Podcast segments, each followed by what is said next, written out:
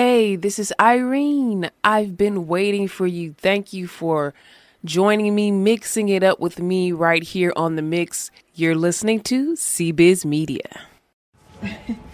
All right, fam. This is Irene with CBiz Media. And we're going to talk about some controversial topics. I'm going to give my opinion. I have my sis here. Say what's up, sis. Hi, what's up? Yeah, so we're going to get into it.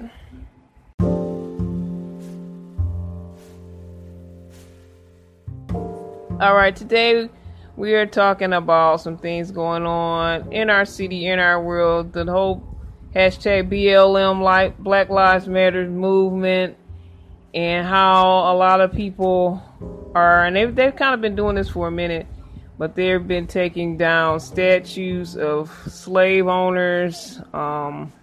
Now they're changing names of schools and other institutions because the people were basically slave owners in that time, and so what do you think about this, sis? I don't know. I thought about that. And I'm thinking how they want to change the name of... What do you think about that? Is it a good idea or no? I don't know. It was slave owners' name on it, they said, and I don't know if that's a good idea or not. Well, I think we got used to some of the names here. Our cities and our states and our countries were basically built off the back of slaves. Just about everybody that was not a slave was a slave owner back in the times where our country was built up. And part of me is like, this is a great thing that they're taking these things down. They're erasing this negativity, this precedence that the country has set, that it's okay for these people to be honored even though they did some dishonorable things. True enough. But also, and I also feel like it's good because for the next generation to see that the positivity, and see that we're not going to be basically bowing down to those negative stereotypes, those negative things that the country's been set up on, that we're not going to bow down to that. We're not going to be that country anymore. So all of that sounds good, but I feel like to some point, I think that we basically will have to redo this whole country basically at the end of the day. What do you think? I agree. So is it worth redoing the whole country? That's what I'm not sure about.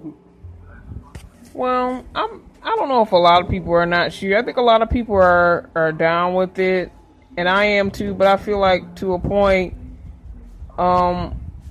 we can do all of that, but is it really going to change the hearts of these people out here that are setting these negative standards?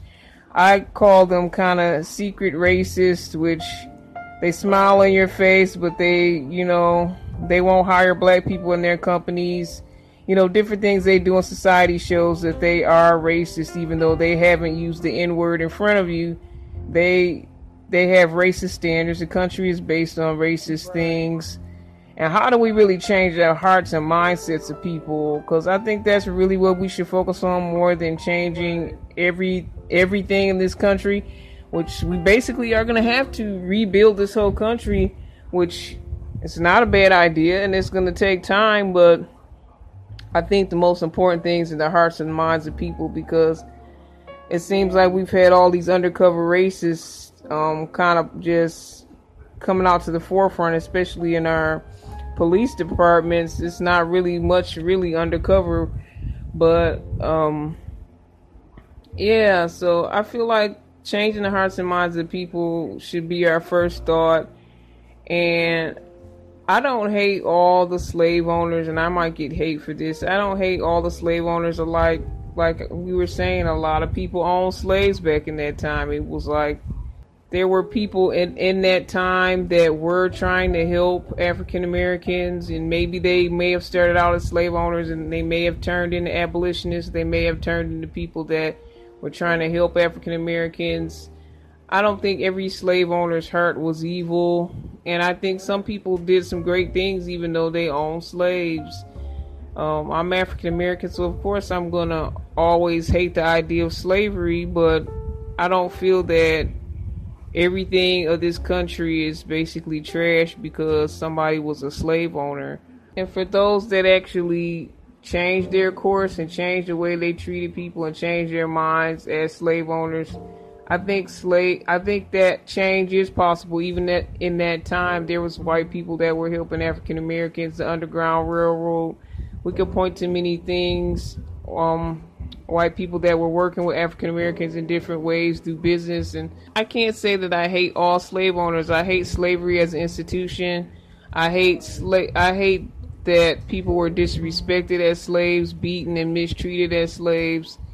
But, you know, I think that was a bad time in our country, and everybody was kind of following suit on that. So, what do you guys think? I'm kind of middle of the road as far as, should we just tear the whole country down because basically everyone was a slave owner? Like, what do we do? Like you said, sis, I don't really know. So do you have any clearer idea right now, or are you still in the same place? I'm in the same place as you are. I don't really know. All I can do is say I'm praying for our country.